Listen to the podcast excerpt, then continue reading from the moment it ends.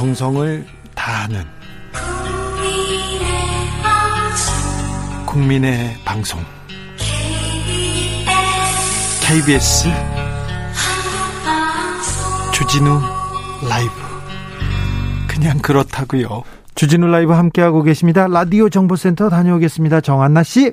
정치적 원의 시점, 최민희, 김용남 두 의원과 함께하고 있습니다. 두 전 의원입니다. 공삼공육 님께서 안녕하세요. 예청자입니다. 윤 전 총장께 모든 관심이 쏠린 이유는 민주당의 관심이 딱히 쏠릴 대선 주자가 없기 때문 아닐까요? 아, 무슨 소리 하십니까? 민주당에서는 지금 이재명, 이낙연 두 후보가 치열하게 치열하게 싸우고 있습니다. 네, 어떻게 들러가고 있습니까? 예, 우선은 민주당 경선은 예비 경선 시작될 때는 그냥 이재명 지사가 네. 어, 압도적으로 계속 리드에 갈 거다 이렇게 예측을 하지 않았습니까? 예. 그래서 김 빠진 경선이다 이랬는데 갑자기 이낙연 후보가 치고 올라오면서 네. 뭐 양상이 달라졌고 관심도 집중되고 있죠. 근데 이게 중요한 건 여당은 아무리 관심을 받아도 야당처럼 관심을 받기는 어려운 구조적인 음. 문제가 있습니다. 그리고 앞으로의 과제는 이재명 지사의 기본소득을 가지고 지금 갑론을박하고 있잖아요, 정치권이. 예, 이제 기본소득 외에 다른 후보들이 자기 비전을 내놓고 그것, 그 비전을 가지고 정책 경쟁을 해나가는 수밖에 없습니다, 여당은. 그리고 야당과는 달리 사실 여당은 기본적으로 정권 교체 여론이 늘 높습니다. 그거는 정권 말기에는 항상 네, 그렇죠. 늘 이천십이 년에 박근혜 후보가 등장할 때도 그때도 정권 교체 여론이 더 높았습니다. 네. 그런데 이미지가 박근혜 후보로 이제 정권이 넘어가면 꼭 정권 교체 같은 느낌을 줬던 거죠. 그렇죠. 반, 반 이명박의 기수는 음. 박근혜다 이렇게 생각했죠. 네, 근데 지금은 이재명 후보가 굉장히 조심하고 있습니다만 이재명 후보 또한 당내 주류가 아니고 비주류고 또 본선 경쟁력으로 봤을 때는 여러 가지 요인이 있겠지만 어쨌든 정권 교체가 된 그 그러니까 이천십이 년에 박근혜 후보랑 비슷한 위상을 지금 가지고 있기 때문에 이게 앞으로는 제가 보기엔 이낙연 후보의 그 비난, 비판 정도 이재명 후보에 대한 이거 좀 더 강해지면서 더 강해져요? 네, 더 강해질 것 같습니다. 그래서 본 경선 열기가 뜨거워질 것 같은데 루비콘 강을 건너지 않는 게 중요한 것 같습니다. 김영남 의원님, 여기서 더 세지면 욕설밖에 없을 것 같은데 글쎄요, 그 여당 내 경선에 있어서는 제가 보기엔 그렇습니다. 그러니까 네. 이재명 후보는 뭐랄까 조금 더 합리적인 모습을 보이면 본선에서 유리할 텐데 네. 어, 핵심 지지층을 신경 쓰다 보니까 계속 그 뭐랄까 그 전에 올 봄이었나요? 뭐 은행에다가 공문 보내갖고 저 신용자들한테 융자 더 해주고 이자를 더 싸게 해주라고 그랬던가? 네네. 거기다가 얼마 전에 주택 매입 공사라는 말도 안 되는 뭐 언급도 있었는데 그런 비합리적인 모습을 계속 견지하면 핵심 지지층은 절대 도망가지 않겠습니다만 본선에서는 결코 유리하지 않을 것 같고요. 이낙연 후보도 역시나 여전히 문재인 정부 시즌이가 될 것 같은 그 이미지를 벗어던지 못, 벗어던지지 못하고 있기 때문에 지지율의 한계를 보이는 것이 아닌가 싶습니다. 앞으로 이런 양상으로 계속 가겠죠? 예, 저는 이강 구도로 계속 갈 것 같습니다. 그러면 경선이 진행되면 어, 나머지 후보들이 혹시 이합집산할까? 단일화. 하고, 예. 예, 단일화를 한다거나 누구를 지지하고 그만둔다거나를 이렇게 볼 수 있는데. 단일화 효과가 있을까요? 저는 거의 없다고 봅니다. 그래, 그리고 이렇게 면면을 보면 박영진 후보도 그렇고 추미애 후보, 뭐 그리고 정세균 후보, 김두관 후보가 사실은 중도 탈락해서 얻을 이득이 정치적으로 거의 없기 때문에 여섯 명 구도가 끝까지 갈 가능성이 지금은 높아 보입니다. 이 시점에서는. 저희 입장에서는 추미애 후보가 민주당 당 후보가 됐으면 제일 좋겠습니다만. 될까요? 이건 추미애 후보. 음. 응원으로 받아들이고요. 네. 자, 민주당이나 국민의힘이나 이 구도가 계속 갑니까? 국민의힘에서는 지지율이 좀 요동을 치면 요동을 치면 또 제삼 후보 어쩔 수 없이 끌려오고 싶은 끌려서 나오고 싶은 후보가 있을 텐데요. 플랜 B, C 준비돼 있을 텐데. 지금 국민의힘 쪽은 후보가 한 열다섯 명 정도 네. 되는 것 같아요. 네. 뭐 세다가 포기해야 될 정도인데 네. 그러다 보니까 큰 구도의 변화는 없을 것 같고 가장 큰 변화 가능성은 그거죠. 역시 제가 보기엔 국민의당과의 합당이 가장 중요한 변곡점이 될 겁니다. 근데 합당이 중요합니까? 지금 사람들의 관심에 지금 저 뒤편으로 밀려난 거 아닙니까? 저는 그래서 그게 좀 심각해 보여요. 네. 이게 훨씬 더 적극적으로 그리고 이준석 대표가 훨씬 지금보다 낮은 자세로 합당을 위해서 노력을 해야 되거든요. 근데 아, 요새 보면 좀 고압적이에요. 네. 자세가. 네. 아, 그렇게 느끼세요? 아, 그럼요. 저하고 저도 저하고 똑같이 보시는구나. 전, 그러니까 전, 전 국민이 그렇게 느낍니다. 나 휴가 갈 텐데 그 전에 해. 안 그러면 싫어 이렇게 보이지 않습니까?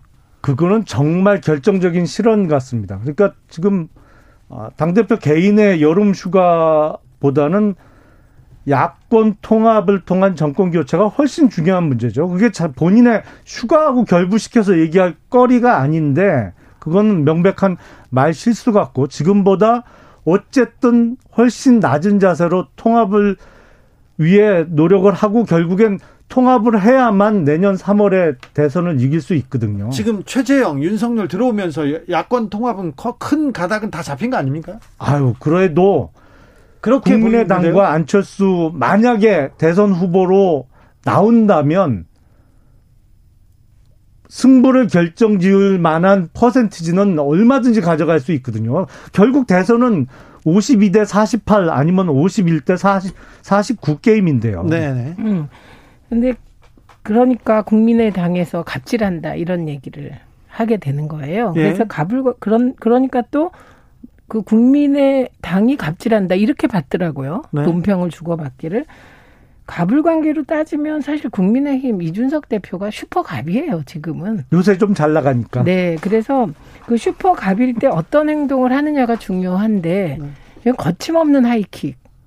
이죠. 그래서 그러면 이 거침없는 하이킥이 하이킥을 하는 쪽은 속 시원한데 당하는 쪽은 매우 아프다는 뜻이거든요.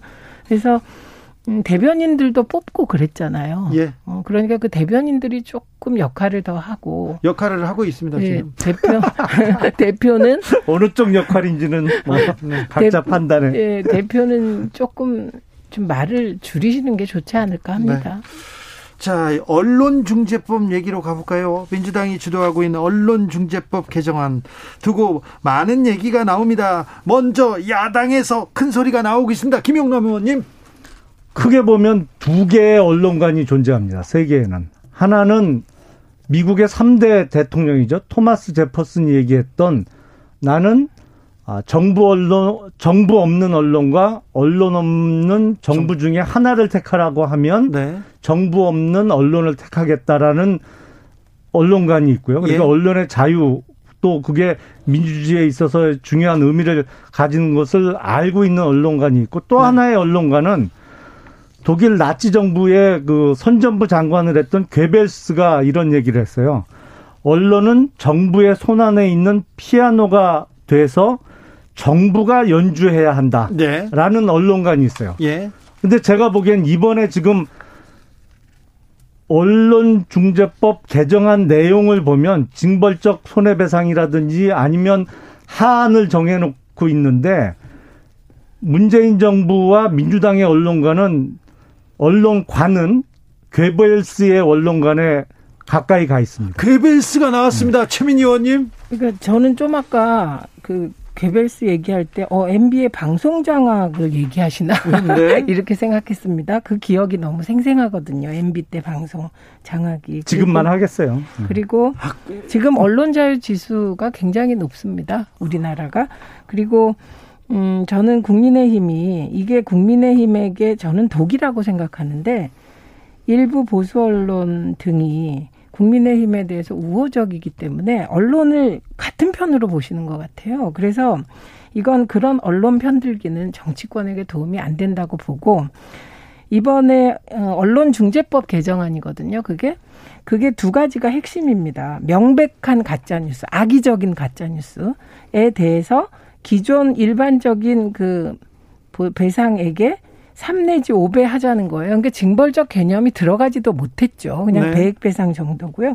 또 하나는 언론사가 인정한 오보에 대해서 일 면에서 오 단 크기로 보도했으면 적어도 그 이분의 일에 해당하게는 반론 보도를 해야 된다. 정정 보도를. 이런 내용이거든요. 네. 이게 무슨 괴벨스입니까? 그리고 이게 자꾸 정치적으로 정파적으로 봐서 그렇지 애초에 이 그 음, 징벌적 손해배상제가 나오게 된 이유는 포르말린 통조림 때문에 나온 거예요. 그리고 쓰레기 만두 때문에 중소업체들이 잘못된 언론 보도로 도산하고 극단적인 선택을 해서 대표가 지금 유명을 달리한 그 사건 때문에 이천사 년에 징벌적 손해배상제 도입이 화두가 됐습니다. 그리고 제가 그때 이 징벌적 손해배상제를 도입해서 중소업체를 보호하고 이후에는 연예인도 보호해야 된다는 취지로 주장했던 게 언론중재법이거든요. 가장 심각한 문제는 지금도 요새도 그렇잖아요. 정부와 여당이 자신들한테 불리한 얘기만 하면 가짜뉴스라고 공격을 해요. 가짜뉴스를 누가 판정할 거냐. 이게 가짜인지 진짜인지. 아니 지금 문재인 정부 들어서 집값이 십사 퍼센트밖에 안 올랐어요. 거의 두 배 가까이 오른 게 가짜뉴스예요. 그리고 지금 전셋값이 그렇게 많이 뛴 가장 큰 원인이 민주당에서 그렇게 잘못 몰아붙인 임대차 삼 법 때문인 게 가짜뉴스예요. 이런 거를 지금 언론중재법 개정안을 만들어 놓으면 아니 사실은 사실대로 지적하고 비판하는 것을 가짜뉴스로 몰아서 언론사를 망하게 만들 수 있는 거죠. 아니 그리고 그렇게 아. 언론의 자유를 적극적으로 야당일 때는 주장하시다가 왜 갑자기 징벌적 손해배상의 필요성을 주장하시는 거예요? 아니 그러면 간단해요 이거는. 저는 늘 이렇게 주장했는데 징벌적 손해배상제의 대상에서 정치 영역을 빼버리면 됩니다. 그러면 이런 논란 없죠. 왜냐하면 애초 이 취지는 언론에 의해, 언론 권력에 의해서 피해받은 연예인, 중소기업체 이런 분들을 위하, 위해서 제기된 의제거든요. 그럼 정치권을 빼버리면 아무 문제 없는 거고 저는 그거에 동의합니다. 정치권을 빼자는 거예요. 그다음에 지금 말씀하시는 건 배액배상제에 전혀 해당이 안 됩니다. 지금 김용남 네. 의원이 지적하신 부분은 이 언론중재법에 전혀 네, 괜찮아요. 이, 이 정도 얘기한 걸로 소, 손해배상 청구하지 네, 않습니다. 그 대상이 아닙니다. 그래서 그건 오해세요. 그래서 조금 더 법을 보시면 어, 저는 야당에서 이렇게 하시면 좋을 것 같아요. 지금 말씀하시는 것도 정부에 대한 비난, 그죠? 그 부분을 정치적으로 악용할 수 있다는 우려잖아요. 그래서 저는 선출직 공직자나 그리고 공인들, 우리 기준이 있잖아요. 검찰이라든지 등등에 대한 비난 부분에 대해서는 그 이 법, 별로 의미도 없는 법인데 이 법 적용 안 해도 괜찮다고 생각합니다. 그래서 정치인에 대해서 무한 비판을 허용하는. 예, 그거는 그럼 보완이 필요하다는 말씀이신가요? 아니, 만약에 정 이, 이게 야당이 못 받아들이시겠다면 저는 뭐 정치인 빼면 정치인에 대해서는 사실은 그 공인은 무한 검증해야 되지 않습니까? 그래서 어, 빼도 괜찮다. 예, 이렇게 생각합니다. 그래서 야당도 이런 주장을 하시면 좋을 것 같아요. 징벌적 손해배상 제도가요. 우리나라의 다른 어디에도 지금 제대로 어, 들어와 있는 있습니다, 데가 있습니다, 없어요. 그냥. 아니 그러니까. 미국이나 다른 나라는 이게 일반적으로 손해배상 제도와 관련해서 들어와 있는 거예요. 네. 그런데 우리... 우리나라는 거의 들어와 있지 않아요. 일부 들어있는 게 지금 증권범죄 관련해서 조금 들어와 있고 나머지 일반적인 손해배상의 그 법 제도와 관련해서는 없어요. 민법 안에 들어와 있지도 않고 일반적인 손해배상에는 이런 제도가 없어요. 근데 왜 콕 찍어서 언론사를 상대로 징벌적 손해배상 제도 그것도 벌금의 하한, 배상액의, 배상액의 하한을 정해놓고 이렇게 시행을 하느냐고요. 이거는 의도가 너무 뻔하죠. 위원님, 언론의 재갈을 물리겠다는 거죠. 재갈이 안 물려져요. 내용을 가만히 들여다보시면. 그리고 삼 내지 오 배 해봐야 저도 언론사와 소송 많이 해봤습니다만 재판부가 언론 자유에 대해서는 굉장히 엄격하게 언론 자유를 보호하는 쪽에 판결을 합니다. 그리고 중요한 건 이게 악의적 가짜뉴스임을 증명해야 돼요. 악의적. 그러니까 그 제가 보기에 악의적 가짜뉴스 만약에 공인에게 적용한다면 제 기억엔 딱 하나예요. 조국 정장관 딸이 연대 세브란스에 간 적도 없는데 조민 씨가 연대 가서 피부과 누구를 만나서 내가 이렇게 하면 연대에 와서 피부과 의사 하겠다. 이거는 완전 날조였거든요. 아, 아직, 이런 수준이어야 하는 거예요. 아직도 예를 들어서. 조국이에요. 아니 아니. 예를 들자면. 그래서 지금 의원님이 걱정하시는 건 전혀 대상이 안 되기 때문에 조금 더 쓰레기 만두 파동이라든지 포르말린 통조림 같은 그리고 연예인의 극단적인 선택 관련한 그 보도를 조금 봐주시면 애초에 징배제는 그런 사안에 대해서는 정말 징배제 하자는 거였는데 지금 너무 불안전하기도 합니다. 그렇다면 민주당이 조금 더 이거 보완하고 그리고 또 국민의힘하고 좀 논의를 더 하지 너무 일방적으로 입법 추진한다 이 비판에 대해서는 어떻게 보시는지요? 예, 저는 인정합니다. 뭘 인정하냐면 상임위 구성해서 문체위원장을 한 달 후에 국민의힘에 넘기기로 했잖아요. 예. 그럼 문체위원장이 안건을 상정하지 않으면 복잡해지기 때문에 속도를 빨리 하고 있다. 그 과정에 비판도 있을 수 있다고 생각합니다. 그렇기 때문에 제가 해결책으로 정치인과 공인에 대해서는 언론의 무한 비판을 허용하자. 네. 그래서 이번 언론중재법 대상에서 빼자. 그러면 김용남 의원님의 걱정도 사라지는 게 아니냐라는 중재안을 내는 것이죠. 근데 나중에 보면 무한 비판이 허용되는 정치는 야당 정치인밖에 없을 거예요.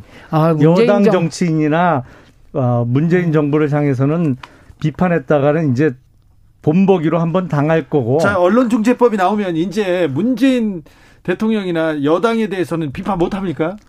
아니 어? 지금 그 대자보 붙인 대학생들 문재인 대통령을 비판하는 대자보 붙인 대, 그 대학생들 다 벌금 받았잖아요 지금. 아니, 근데요, 사실관계가 다른. 저기 사실관계 그렇지 않고 징배제가 없었을 때도요 박근혜 대통령 비난했다고 감옥 산 분도 계세요. 그러니까 이건 전혀 다른 차원의 얘기이고요. 이건 그 대학생들이 뭐로 벌금 형사처벌 받았는지 아세요? 뭐가요? 건조물 침입으로 받았어요. 건조물 침입이. 아니 제가 그런 식으로 그 엮이는데 뭐 어떡하겠어요. 아니 그러니까 이거는 돈 문제가 아니잖아요. 지금 징배죄는 돈으로 징벌하자는 거기 때문에 이제 차원이 다른 얘기입니다. 하고 돈도 물리겠다는 거죠 뭐. 아니 형사처벌은 없습니다. 이 문제는 저희, 저희가 쉬는 시간에 삼자 대면을 통해서 좀 합의를 하고 이어가겠습니다. 정치적 원의 시점 최민희 김용남 김용남 최민희 전 의원과 함께했습니다. 오늘 말씀 감사합니다. 고맙습니다. 네, 감사합니다. 정치 피로, 사건 사고로 인한 피로, 고달픈 일상에서 오는 피로. 오늘 시사하셨습니까? 경험해보세요. 들은 날과 안 들은 날의 차이. 여러분의 피로를 날려줄 저녁 한 끼 시사 추진우 라이브.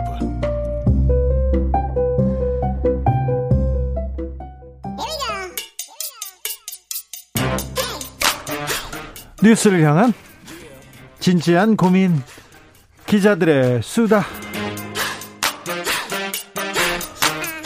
라이브 기자실을 찾은 오늘의 기자는 은지옥이요. 시사인 김은지입니다. 첫 번째 준비한 뉴스는요.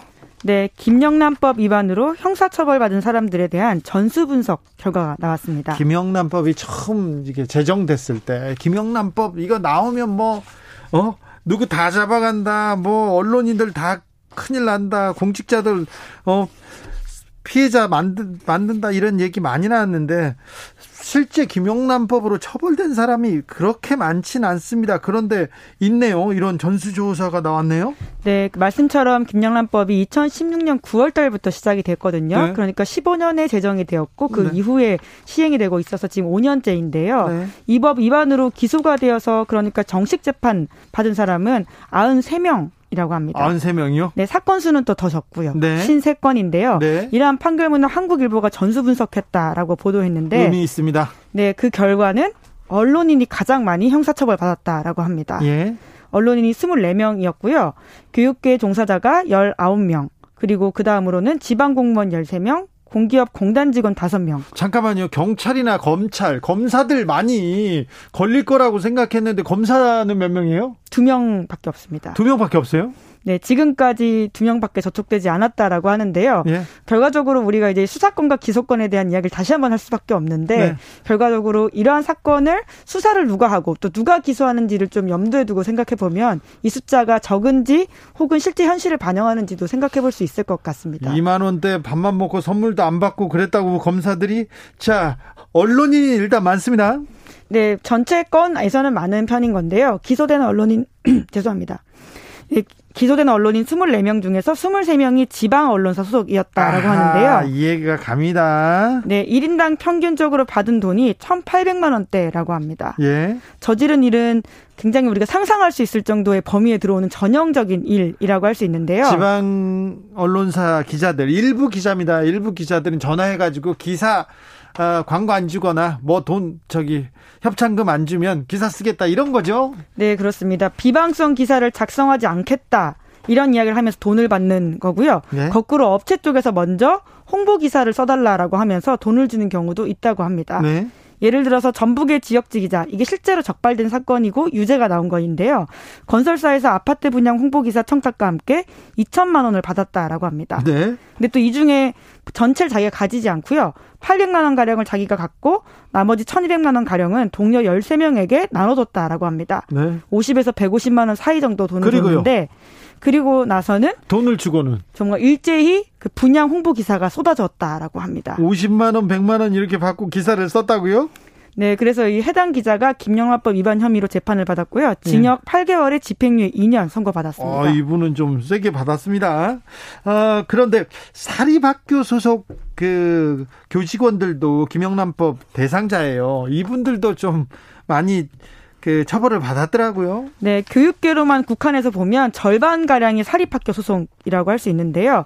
예를 들면 이런 식입니다. 부산의 한 사립학교 교장이 이천십육 년 십일월 달에 기간제 수학교사에게 정교사 전환 약속하면서 그 대가로 돈과 명품 가방 받았다라고 하는데요. 아직도 이런 사람이 있어요? 네, 그 금액대가 깜짝 놀랄 이야기인데 현금 일억 천오백만 원 그리고 명품 가방 육백만 원짜리라고 합니다. 아니 그, 그 선생님 될 때 일억 원 넘게 돈 주고 뭐 선생님 된 사람 있다 이런 얘기는 예전부터 있었어요. 네, 도시전설 같은 이야기인데요. 이천십육 년에도 이런 일이 있었고 실제로 적발이 돼서 교장은 징역 일 년 이 개월, 기간제 교사는 징역 십 개월에 집행유예 이 년 선고받았다라고 합니다. 네. 그러니까 모두 김영란법 처벌 대상이라고 이해하시면 되는데요. 직무 관련 여부와 관계없이 같은 사람에게 일 회에 백만 원 또는 연간 삼백만 원을 초과하는 돈을 받으면 처벌받게 됩니다. 예. 그리고 또 김영란법이라고 하는 게 사안이 경미할 경우에는 형사처벌까지 가지 않고 과태료나 징계부과금 처분을 하게 되어 있거든요. 예. 이런 사례까지 다 더하면 천 명이 넘는다라고 합니다. 저기 운동 선수들 그 돈 주고 뭐 대학교 갔다 돈 주고 뭐 시합 뛰었다 이런 것도 있잖아요. 이런 분들도 처벌 많이 되죠. 네, 실제로 이번에 조사에 나온 교육 종사자 십구 명 중에서 운동부 지도자가 십이 명 된다라고 하는데요. 비율로 따지면 꽤 높은 편입니다. 네. 그러니까 말씀처럼 급여와 기숙사비 명목으로 학부모들에게 오십만 원에서 이백만 원 정도를 정기적으로 받았다라고 하는데 이건 모두 김영란법 위반 대상입니다. 아, 이거 원래 학교에서는 코치나 감독한테 월급을 안 주거나 조금만 주고 이거 받아서 쓰기도 했는데 이거 다 원래 법적으로 안 되는 일이었어요. 네, 그러니까 학교에 돈을 내야 되는 거지 개인한테 주면 안 되는 부분이거든요. 예. 이런 것들이 다 문제가 돼서 이번에는 처벌이 됐다라고 하고요. 한국일보 보도에 따르면 교육 종사자 일 인당 평균 수수 금액이 가장 모든 직군 중에서 가장 높았다라고 하는데요. 삼천만 원 정도 돈을 받아서 김영란법 위반 걸렸다라고 합니다. 이번에 가짜 수산업자 사건 이거 김영란법 적용 대상입니다. 많이 위반했어요. 네, 여러 차례 이 건 전해드리고 있는데 그만큼 무거운 사건인데 덜 보도된다라는 좀 생각이 들어서인데요. 네. 현재까지 가짜 수산업자 사건과 관련해서 경찰이 입건한 인물은 돈을 준 것으로 지목된 가짜 수산업자 포함해서 여덟 명입니다. 박영수 전 특검, 이모 부부장 검사, 전 포항남부경찰서장 배모 총경, 그리고 언론인들이 있는데요. 조선일보 이동훈 전 논설위원, 티비조선 엄성섭 앵커, 티비조선 정모 기자, 중앙일보 이모 기자 이렇게 있습니다. 예. 오늘 나온 노컷뉴스 보도를 보면 해당 이모 검사가 고가의 수입차를 무상으로 빌려 탄 정황까지도 경찰에 추가로 발견했다라고 하는데요. 예. 그러니까 이에 대해서 외제차를 빌렸던 혐의에 대해서 아직까지 이 부장검사는 이 부부장검사는 제대로 된 답을 하고 있지 않은 상태라고 합니다. 어, 그러면 이게 추가되는 거군요. 네, 그래서 뇌물죄까지도 될 수 있지 않냐 이런 이야기들이 있는데요. 아직 검사는 좀... 또 그럴 수가 있어요. 검사는 또 자기 직무와 연관성이 있을 수 있기 때문에 이 부분은 더 자세히 더 좀 세밀하게 수사를 해야 되는데 좀 지켜보겠습니다. 다른 언론에서 지금 가짜 수산업자 다 잊어버린 것 같아요. 그래서 우리는 주진우 라이브는 계속 전해드리겠습니다. 다음 만 다음 만나볼 뉴스는요? 네, 한국 부동산 부자들에 대한 분석이 나왔습니다. 예. 이번 주 시사인 보도인데요. 먼저 요약해서 말씀드리자면 현재 한국 사회는 부동산 신계급 사회 입구에 서 있다. 이렇게 볼 수 있다라고 하는 건데요. 그렇죠. 노동이 돈을 버는 게 아니라 이 땅이 돈을 훨씬 더 빠르게 벌고 있습니다. 더 많이 벌고 있어요. 네, 소득 아닌 자산, 특히 자산 중에서 부동산이 아주 심각한 상황인 건데요. 예. 그러니까 부동산 상위 계급일수록 소득이 높고 고학력이고 공적제도의 혜택을 많이 누린다라고 하기 때문에 부동산 정책은 주거 정책에 한정하지 말고 자산 격차를 완화하는 정책으로 이해해야 된다라는 게 핵심입니다. 그렇죠. 네, 먼저 부동산 계층 분화가 어떻게 진행됐는지를 좀 살펴보면요. 상위 이 퍼센트 가구가 가진 가구당 부동산, 부동산 자산액이 이천이십 년에 삼십억 칠천육백만 원입니다. 네. 삼 년 전보다 오억 넘게 증가했는데요. 자, 사, 상위 이 퍼센트는 그러니까 삼십억 이상의 부동산 자산을 가지고 있군요. 네, 근데 반면에 중앙, 중간 계층이라고 할 수 있는 부동산 자산을 삼십에서 칠십 퍼센트 가지고 있는 사람들, 그러니까 그 범위대를 보면요. 이천이십 년에 평균값이 일억 육천백만 원이거든요. 예. 삼 년 동안 이백만 원 올랐다라고 합니다. 아, 그래요? 상위 이 퍼센트가 오억 넘게 오를 때 이 구간에서는 이백만 원 늘었다라고 하고요. 실제로 지난 삼 년 동안 굉장히 부동산 가격이 많이 올랐는데 상위 부동산만 집중적으로 올랐다는 걸 우리가 이해할 수 있는 상황입니다. 그러네요. 부자는 큰 부자가 됐는데 중간은 뭐 별로 변동이 없네요. 또 눈에 띄는 점이 있습니까? 네, 소비 성향 부분도 눈에 띄는데요. 예. 부동산 상위 계층일수록 소비 성향이 낮다라고 합니다. 부동산 그래요? 최상위 이 퍼센트 계층의 소비 성향이 사십오 퍼센트라고 하는데요. 예? 이게 무슨 의미냐면 쓸 수 있는 소득 가운데 사십오 퍼센트만 소비하고 나머지는 저축 또는 투자한다라는 이야기입니다. 네. 그러니까 이게 전체 계층 중에서 가장 낮고 유일하게 오십 퍼센트 이하라고 하는데요. 오십 퍼센트 이하를 쓰고 더 많이 지금 투자하고 더 많이 지금 사고 저축했다는 거 아닙니까? 네, 그러니까 쓰지 않고 더 투자한다라는 거기 때문에요. 이 사람들이 더더욱 더 부자가 될 가능성이 커진다. 아니, 격차가 부자들, 커진다. 이런 부자들은 거죠. 돈도 많이 벌잖아요. 그러니까 써봤자 이렇게 오십 퍼센트를 못 쓰는군요. 아, 그렇군요. 네, 이제 그렇기 때문에 상위 계층에게 추가 소득이나 감세 등이 제공되면 그러니까 이런 것들이 더 문제가 될 수 있다라는 걸 좀 이해할 수 있게 되는 것들이 있죠. 그런데 우리 감세, 감세는 다 이런 부자들한테 좀 집중되지 않습니까? 네, 그래서 이번 기사의 핵심 결론이 결과적으로 보유세 강화하는 게 중요하다라고 하는 건데요. 네. 또 다른 부동산 상위 계층을 보면 고학력자이고 또 이런 학력 또한 자산과 함께 대물림될, 대물림될 가능성이 높습니다. 그렇죠. 네, 우리가 뭐 흔히 알고 있는 내용이긴 한데요. 이번에 보면 가구당 교육비 지출액의 평균이 최상위 이 퍼센트 계층 같은 경우에는 연간 칠백사십육만 원이라고 합니다. 네. 그러니까 한 달에 육십만 원 정도 돈을 쓴다라고 볼 수 있는데요. 하위 삼십 퍼센트는 백칠십육만 원이거든요. 예. 이렇게 보면 부동산 상위 계층의 고학력자들은 앞으로 더욱 자녀들도 고학력자가 되고 그리고 그런 자산들이 대물림된다라고 볼 수 있는 거죠. 네, 의미 있네요. 또 다른 특징이 있습니까? 네, 이 부동산 상위 계층이 공적 제도의 혜택을 많이 누린다라고 하는데요. 예. 그러니까 빚도 많이 끌어다 쓰고 연금 수당도 많이 받는, 받습니다. 예. 자산이 많을수록 부채가 많을 수밖에 없긴 한데요. 아니, 은행에서도 부자한테만 돈을 빌려줘요. 돈이 있는 사람한테만 돈을 줍니다. 돈, 더 많이 빌려주죠. 그렇죠. 네. 돈이 없는 사람은 하, 돈이 있다고 증명해야 돼. 있는 척이라도 해야 돼. 막 증명하지 않으면 돈을 주지 않는 데가 은행 아닙니까? 네, 또 은행 입장에서는 분명히 그럴 수 있지만요. 하지만 사상 초유의 저금리다. 이런 점들을 우리가 염두에 두면 이들이 정부의 보조금을 받는 거나 마찬가지다라고 생각할 수밖에 없습니다. 네. 그렇기 때문에 부, 보유세 강화 이런 것이 중요하다라는 결론으로 다시 한번 좀 이야기를 드리고 싶은데요. 네. 부동산 최상위 이 퍼센트 계층의 보유세, 그러니까 재산세와 종합부동산세 이런 부담은 자산 대비 영점일팔 퍼센트에 불과하다라고 합니다. 근데 언론에서는 무슨 세금 폭탄 얘기하면서 부자들 다 죽는다 이렇게 하면서 부자 편을 그렇게 들고 있어요.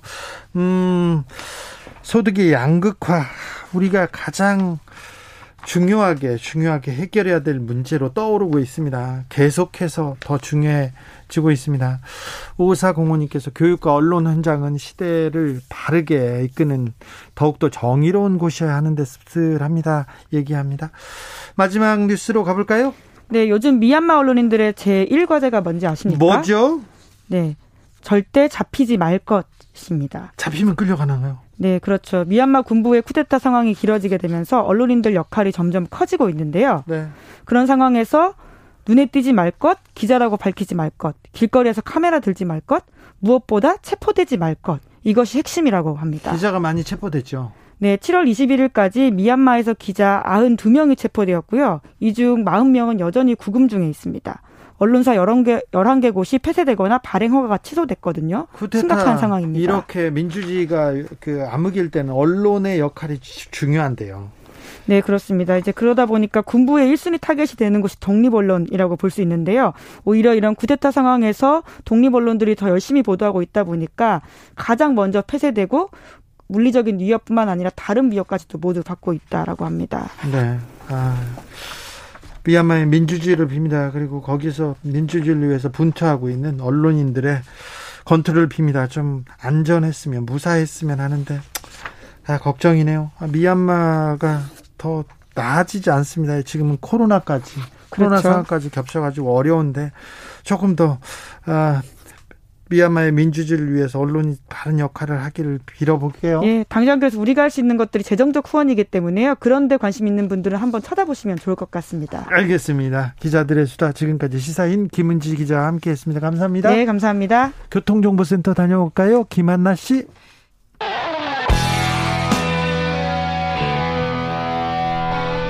스치기만 해도 똑똑해진다. 드라이브 스루 시사 주진우 라이브.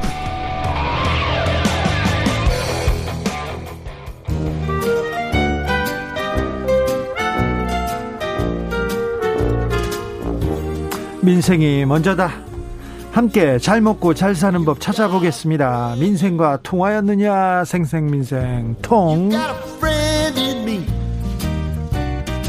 안지나서나 민생생각, 안진걸 민생경제연구소장 어서 오세요. 네, 안녕하세요. 오늘은 어디서 그 바쁘게 오셨나요? 아, 저는 지금 너무 좀 열이 받아 있는 상태인데요. 네. 특정 후보를 절대 비판하는 게 아닙니다. 네. 다만 대선 후보들이 국민들의 삶의 질을 높여줘야 되는데 그런 얘기를, 그런 공약을. 그런데 정반대로 네. 그냥 제가 최근에 난무했던 막말 수준의 이야기만 그냥 지적해보고, 이건 민생경제를 연구하는 사람으로 도저히 참을 수가 없어서 그렇고 네. 아마 애청자들께서도 많이 공감을 해주실 거예요. 최저임금 인상이 범죄다. 네. 아, 이거 있을 수 없는 말입니다. 네. 만약 그분한테 그렇게 제안 드리고 싶어요. 최저임금으로 일 년만 살아봐라. 네. 그럼 인상해달라는 말이 나오는지 안 나오는지 이렇게 네. 한번 말씀을. 임대차 삼법이 서민들을 괴롭혔다. 우리나라 국민들의 사십오 퍼센트, 서울은 오십 퍼센트 이상이 무주택자들인데 예. 물론 좀 이따 자세히 이야기했지만 이 코로나십구에 많이 쫓겨다녔으면 얼마나 힘들었을까요? 예. 최소한 그런 이야기할 때는 세입자들의 입장도 고려를 해주면서 해줘야죠. 그러니까 그렇죠. 뭔가 얘기는 부작용이 있다는 거 지적하는 건 괜찮아요. 예. 그건 토론할 수 있잖아요. 네. 근데 임대차 삼법이 맥락도 없이 서민을 괴롭혔다는 거요.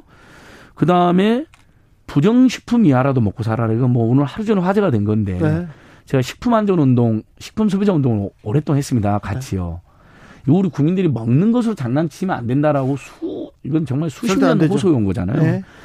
이건 지난, 예를 들면, 그동안 대선 때는 예를 들면, 뭐, 최저임금 일만 원 공약, 지난 대선 때요. 여야 할 것 없이. 네. 그럼 사회가 진보하는 거거든요. 홍준표 후보도 얘기했습니다. 예, 그러니까요. 그 다음에 고교 무상교육, 여야 할 것 없이 제 약속을 했어요. 네. 그래서 실제 올해부터 고교등학교 다 무상교육 됐잖아요. 네. 친환경 무상급식도 처음에는 야당이, 그 오세훈 시장이나 이런 분들이 반대했지만 지금의 야당이 강원도 화천군 같은 경우는 그 국민의힘 소속인데도 친환경 무상급식을 전국에서 제일 먼저 하고 그랬어요. 예. 뭐 정선이라든지. 그러면서 이게 경쟁적으로 선의의 경쟁 붙어서 전국적으로 지금 다 친환경 무상급식도 초중고 완성됐잖아요. 사실상. 네. 그러니까 선거 때는 오히려 국민의 삶을 어떻게든 진척시키고 삶의 질 높이는 공약이 쏟아지고 경쟁이 돼야 되는데 최근에 쏟아지는 이야기들은 너무 황당했다. 이런 지적은 꼭 해야 될 것 같아요. 네, 좋은 예, 지적인 것 같아요. 특정 그 정치 생활을 떠나서 네. 국민들께서 이건 아닌 건 아니라고 말해주자는, 그러니까 어떤 부작용이 있다. 좋은 정책인데 그걸 지적하는 건 괜찮잖아요. 최저임금 예. 인상을 가지고 범죄라고 얘기하는 건 진짜 너무 오백만 명 안팎의 그 알바나 체증 받고 일하는 분들이 있죠. 지금 그 말 듣고 너무 다들 패닉에 빠졌습니다. 분노가 너무 크답니다. 첫 번째 뉴스부터 음. 다뤄보겠습니다. 작년 칠월에 새 임대차 보호법 시행됐습니다. 일 년이 예. 지났는데 이 임대차 보호법 때문에 아우 전세가 줄고 우리 계속 어, 밀려나고 있어요. 월세로 다 바뀌었어요. 이렇게 아우성이 들립니다. 아, 이거 정말 차분하게 짚어야 되는데요. 팩트체크. 네. 자, 뉴스는 자, 신문에서는 네. 계속해서 임대차 보호법 때문에 서민들 더 힘들어졌다 얘기합니다. 아니 그러니까 이, 이건 기본적으로 팩트가 안 맞는 게요. 팩트가 안 맞습니다. 여기서 말하는 서민이 누굽니까? 세입자겠죠. 예.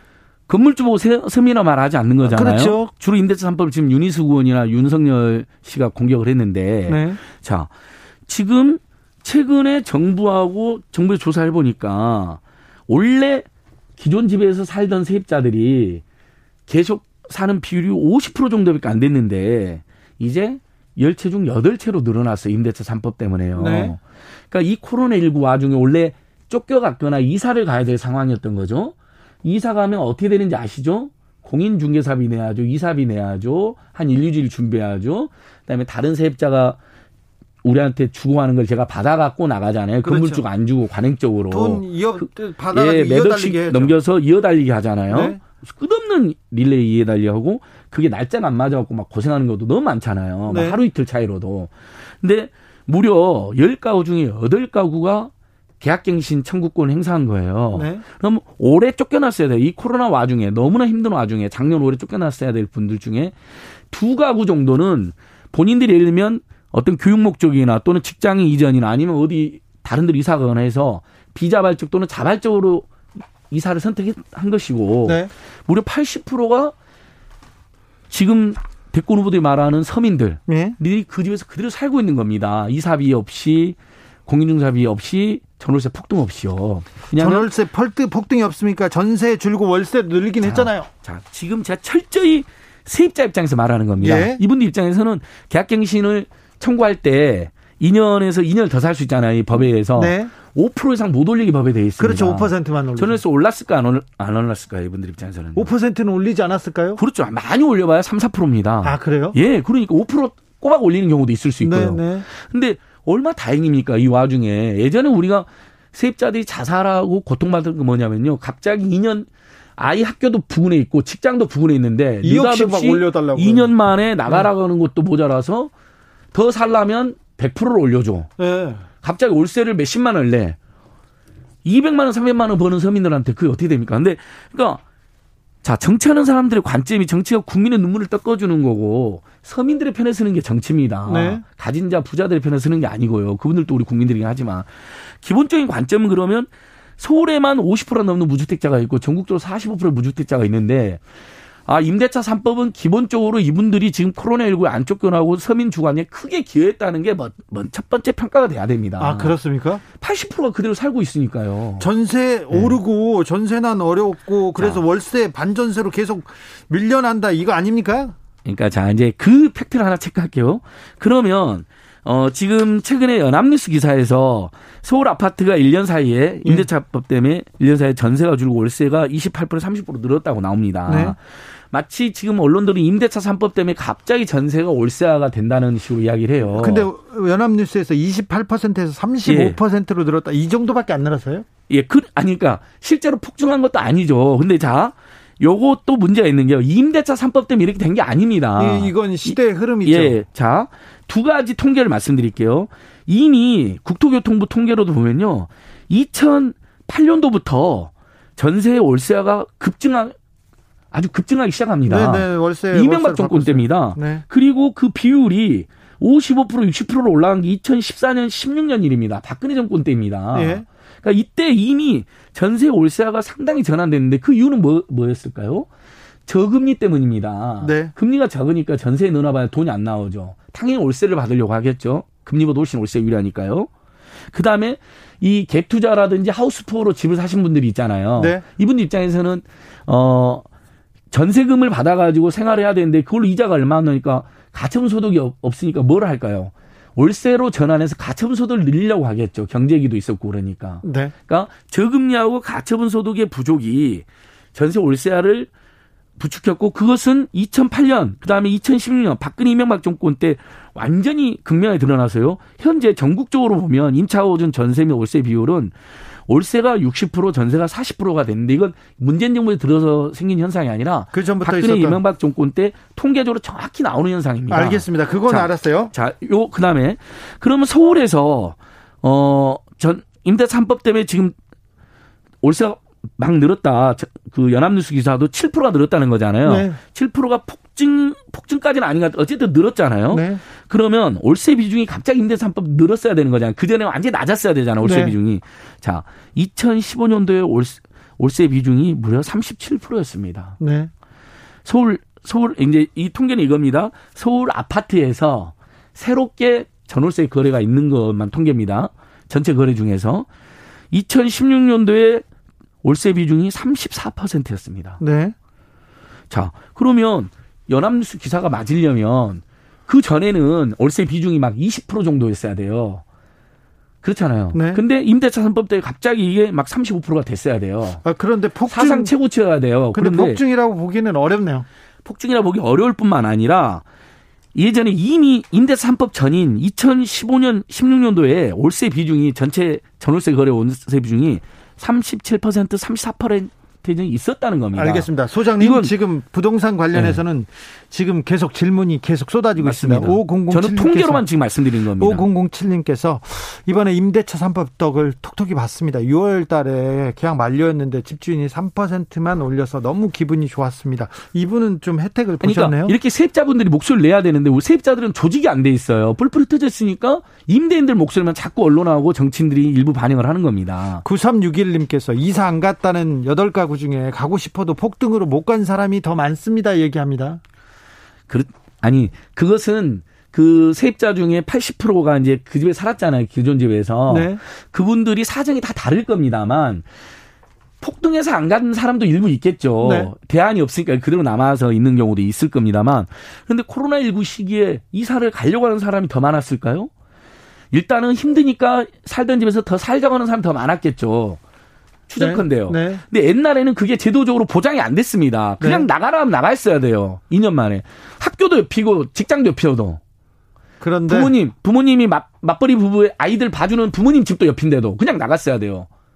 전월세 폭등했고. 근데 지금은 열 명 중에 여덟 명이 세입자 그대로 살고 있는 겁니다. 자, 근데 네. 그, 이 아파트 단지에서 그대로 살아요. 그러면 오 퍼센트만 오르는데 새로 그 아파트 단지로 가려고 하면 옆에는 자, 오억짜리 전세인데 나는 십억으로 들어갔어요. 이렇게 전세 이중 가격화라는 예. 현상이잖아요. 그것은 그것도 임대차 삼 법 때문에 생긴 건 아닙니다. 임대차 삼 법이 이 년에서 살던 걸 사 년으로 보장해 주니까 네. 아, 그 오 퍼센트밖에 못 올리니까 좀 더 많이 올려야 된다고 생각하는 건물주들의 심리가 작용했을 겁니다. 일부는요. 네. 하지만 근본적으로 전세값이 오른 것은 집값이 상승했기 때문입니다. 예. 집값이 상승하는데 전세값을 어떻게 올립니까? 집값을 뛰어넘을 수가 없잖아요. 전세값은요. 네. 그러니까 결국 집값보다 전세값이 더 많으면 깡통 정산에 사람들이 안 들어가려고 하잖아요. 네. 주변 시세의 전세값이 또 너무 비싸면 또 안 들어가려고 합니다. 그러니까 그것은 원인이 복합적인 것인데 마치 임대차 삼 법 때문에 전세값이 뛴 것으로만 임대차 삼 법 탓을 한다는 거죠. 네. 그리고 자, 국민 비율로도 그렇습니다. 우리 애청자들께서는 한번 합리적 판단해 주십시오. 자, 우리 국민들 중에 사십오 퍼센트가 무주택자라고 그랬잖아요. 그럼 임대를 해 주는 사람 비율은 얼마나 될까요? 얼마나 될까요? 일 가구 이 주택자 이상들이 임대하겠죠? 네네. 십오 퍼센트 안팎밖에 안 됩니다. 아, 부자들이래요. 예. 이분들은 상대적으로 나은 분들입니다. 네. 그러면 언론이나 방금 말한 윤희숙 씨나 윤석열 씨 같은 대권까지 꿈꾸는 후보들이 누구 편을 먼저 들어줘야 됩니까? 네. 일단 기본적으로 세입자 편을 들어주면서 부작용이 있으면 그걸 지적하면 되는데 임대차 삼 법 서민을 괴롭혔다니요.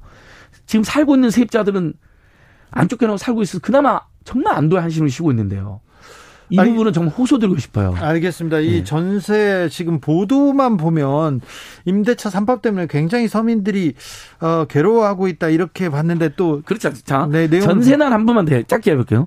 임대차 삼 법 때문에 전세난이 가중됐다는 것도 맞지 않는 게, 자, 만약 임대차 삼 법 때문에 세입자가 폭증을 하면 전세난이 가중되겠죠. 수요가 늘어났으니까. 근데 이 임대차 삼 법은 살고 있는 임차인들이 그대로 살게 만들어줬잖아요. 네. 새로운 수요는 안 만들어졌죠. 그럼 새로운 수요는 어디서 생겼을까요? 오히려 갑자기 재개발, 재개발이나 재건축을 막 강행하거나 서두르잖아요. 대규모로. 예. 거기서 대규모 이주수요가 발생합니다. 네. 그런 데서 전세난이 발생하는 거죠. 임대차 삼 법 탓이라기보다는요. 네. 다만 이런 문제는 있습니다. 예전엔 다 이렇게 아까 그 지적해 주신 분처럼 다 이 년에 한 번씩 쫓겨났으니까 매물이 많죠. 세입자도 많고 매물도 많아요. 그래서 자기가 원하는 집에 들어가는 경우가 예전보다는 더 예전에는 많이 있었는데 지금은 기존 세입자 그대로 사니까 자기 원하는 집이 매물로 안 나오는 문제는 있습니다. 네. 상대적으로 전세난이 심각, 심해졌다고 느낄 수 있어요. 알겠습니다. 근데 절대적으로 전세난은 통계상으로 안 맞는 겁니다. 임대차 삼법 때문은 아니다. 부동산 얘기는 이제 그만할게요. 예. 아니, 근데. 아니, 다섯 개 아이템을 준비해가지고, 예. 일본 예. 아이템에서 예. 구십 퍼센트를 쓰면 어쩌자는 말입니까? 이것은, 이건 너무 중요한데, 임대차 삼법이 너무 음해당하니까 제가 눈물이 나더라고요. 아니, 눈물, 예. 눈물은 나가서 흘리고, 안진걸 수장이 두 번째 아이템으로 좀 넘어가야 될 거 아니에요. 예. 예. 항상 이런 식으로 하시겠습니까? 아닙니다. 네. 오늘만. 오늘이라뇨. 지난주에도 있고 그 지난주에도 그랬어요. 네. 어쨌든 주제 하나를 팩트체크를 정확해보고 싶었던 것이죠. 자, 두 번째 네. 주제 가겠습니다. 택배 기사님들 요즘 더운데 아, 어, 걱정입니다. 예. 건강은 어떨지. 지난달부터 생활물류법 시행됐는데 예. 조금 변화가 있습니까? 아, 변화 있습니다. 생활물류서비스법이 시행됐고 이 법은 어, 국토부가 표준계약서를 권고하게 되어 있습니다. 예. 그다음 택배사업자들이 그 표준계약서를 사용하는 여부 등을 따져서 택배사업자들 등록을 하고 인준을 합니다. 예. 그러니까 훨씬 택배사업자의 책임성이 강해지고, 그다음에 택배기사님들의 처우가 개선이 되는 법이죠. 그렇죠. 자, 거기에다가 사회적 합의를 통해 가지고 분류 작업을 올해 안에 어쨌든 택배사들이 다 어, 책임지기로 한 거잖아요. 네. 그러니까 택배 현장은 막 쿠팡이나 이런 데는 지금 그런 변화가 좀 미약하다고 저는 평가하고 있습니다. 다만 나머지 택배회사들은 상당히 좋아지고 있는데 네. 문제는 지금 이 표준계약서를 어, 택배사들이 적극적으로 우리 택배사님들하고 체결해야 되는데 그것이 아직도 법이 칠월 이십칠일 날 통과됐기 때문에 네. 굉장히 미진하고 눈치를 보고 있는 상황이라는 것이고요. 네. 그다음에 이런 폭염 시기는 생물법에도 보면 휴식 시간을 주게 있는데 혹선 혹한기에 대책을 마련하는 규정을 하고 있습니다. 생활물류서비스법에. 근데 여전히 법이 이제 칠월 이십칠일 시행됐으니까 그런 부분이 미진합니다. 그래서 어, 논란이 있지만 여수에서도 또 롯데택배 노동자 한 분이 이제 숨지는 일이 있었거든요. 그러니까 여전히 혹서 혹염 폭염인데도 불구하고 대책이 미흡한. 법에는 분명히 대책을 써야 된다고 되어 있는데 어, 실제 현장에서는 변화가 좀 더딘 그런 문제가 네. 있고 그다음에 지금 뉴스 보시면 알겠지만 택배기사님들 지금 백신 맞고 있잖아요. 뉴스 봐도 몰라요. 아니 필수 노동자들 요즘 백신 누가 누가 맞는지 이제 맞게 됐어요. 예, 맞게 됐잖아요. 이번 달에 이제 예, 등록하고요. 그러니까 그래서 택배사람들이 백신을 맞으면 하루나 이틀 쉬셔야 되잖아요. 아, 그래야 될 텐데. 대기업 택배사들은 그래도 옛날보다 많이 좋아서 하루 이틀 정도를 휴가 줍니까? 어, 휴가를 줍니다. 아이고 다행입니다. 유급휴가 비슷하게 주는데요. 어, 아 어쨌든 휴가를 주는데 네. 문제는 집배원들. 예. 네. 우체국 택배 문제인데 집배원들은 유급휴가를 줍니다. 공무원인 집배원들은. 그런데 이탁 우체국 이탁 택배원들한테는 무급휴가를 주겠다는 거예요. 네. 그러면 소득이 날아가 버리잖아요. 네. 그런 문제가 발생. 그 공무원인 집배원하고 비공무원인 자영업자로 분류되어 있는 이탁 택배원들을 차별할 이유가 없잖아요. 네. 백신 휴가에서는요. 네. 둘 다 유급휴가를 주는 게 맞죠. 그 예를 들면 이틀 쉬었다 하루 그렇죠. 쉬었다면 네. 그때 평균 수익 금액이 있을 거 아닙니까? 예, 예. 그 정도는 보장해줘야 되는 거 아니에요? 일단 택배회사가 돈을 많이 버니까 예. 이 정도는 복지 차원에서도 좀 해줘야죠. 맞습니다. 코로나십구에 지금 수출 대기업들 사상 최대 호황이죠. 방송, 금융, 통신, 택배, 온라인 다 돈을 엄청 벌었습니다. 그런데 은행꾼들이 오히려 요즘에 금리를 올리고 있는 것도 제가 주진우 라이브 출연하는 거 알고요. 방금도 문자가 왔어요. 한 중소상공인한테. 금리 인상 통보받았대요. 일 퍼센트.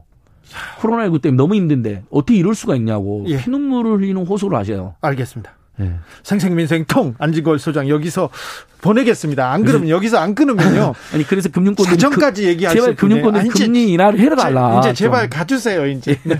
오늘도 감사했습니다. 예, 고맙습니다. 오늘도 수고하고 지친 자들이여 여기로 오라. 이곳은 주 기자의 시사 맛집 주토피아.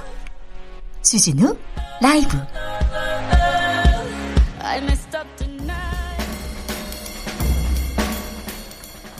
느낌 가는 대로 그냥 보는 뉴스 여의도 주필.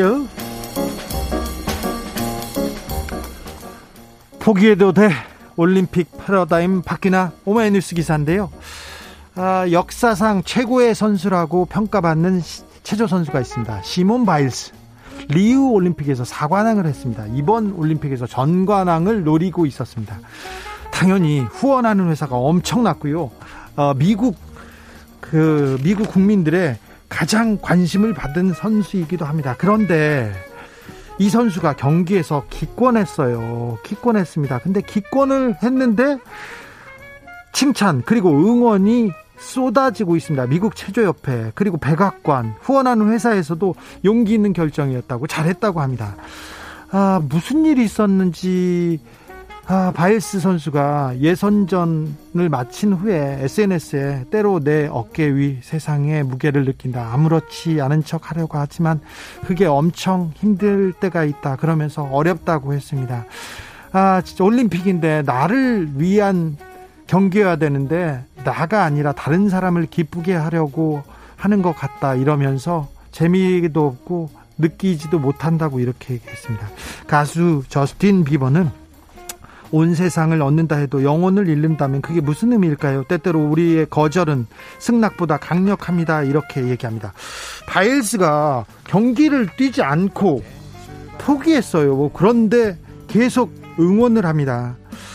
아, 스포츠 일러스트레이트에서는 이제 정신건강을 최우선으로 삼는 새로운 시대에 접어들었다. 이 일을 상징적으로 보여준다고 합니다. 메달이 중요합니까? 중요합니다. 하지만 내가 즐겁고 더 행복하고 그래야지요. 남을 위한 게 아니라 나를 위한 그런 트위스트 해야죠. 도움닫기 해야 될 거 아닙니까? 바일스 선수 응원합니다. 우리 국가대표 선수들 다 응원합니다. 메달 안 따도 됩니다. 다만 엄청 훌륭하다, 훌륭합니다. 그 존재 자체로 엄청 훌륭합니다. 우리 올림픽에 나간 전사들 잘하셨어요? 퀴즈 정답은요, 여서정 기술이었습니다. 영철 아닙니다. 네. 햄버거 쿠폰 찾아가세요. 게시판에 올려드릴게요. 베란다 프로젝트에 괜찮아 드리면서 주진우 라이브 여기서 인사드리겠습니다. 저는 내일 오후 다섯 시 오 분에 돌아오겠습니다. 지금까지 주진우였습니다.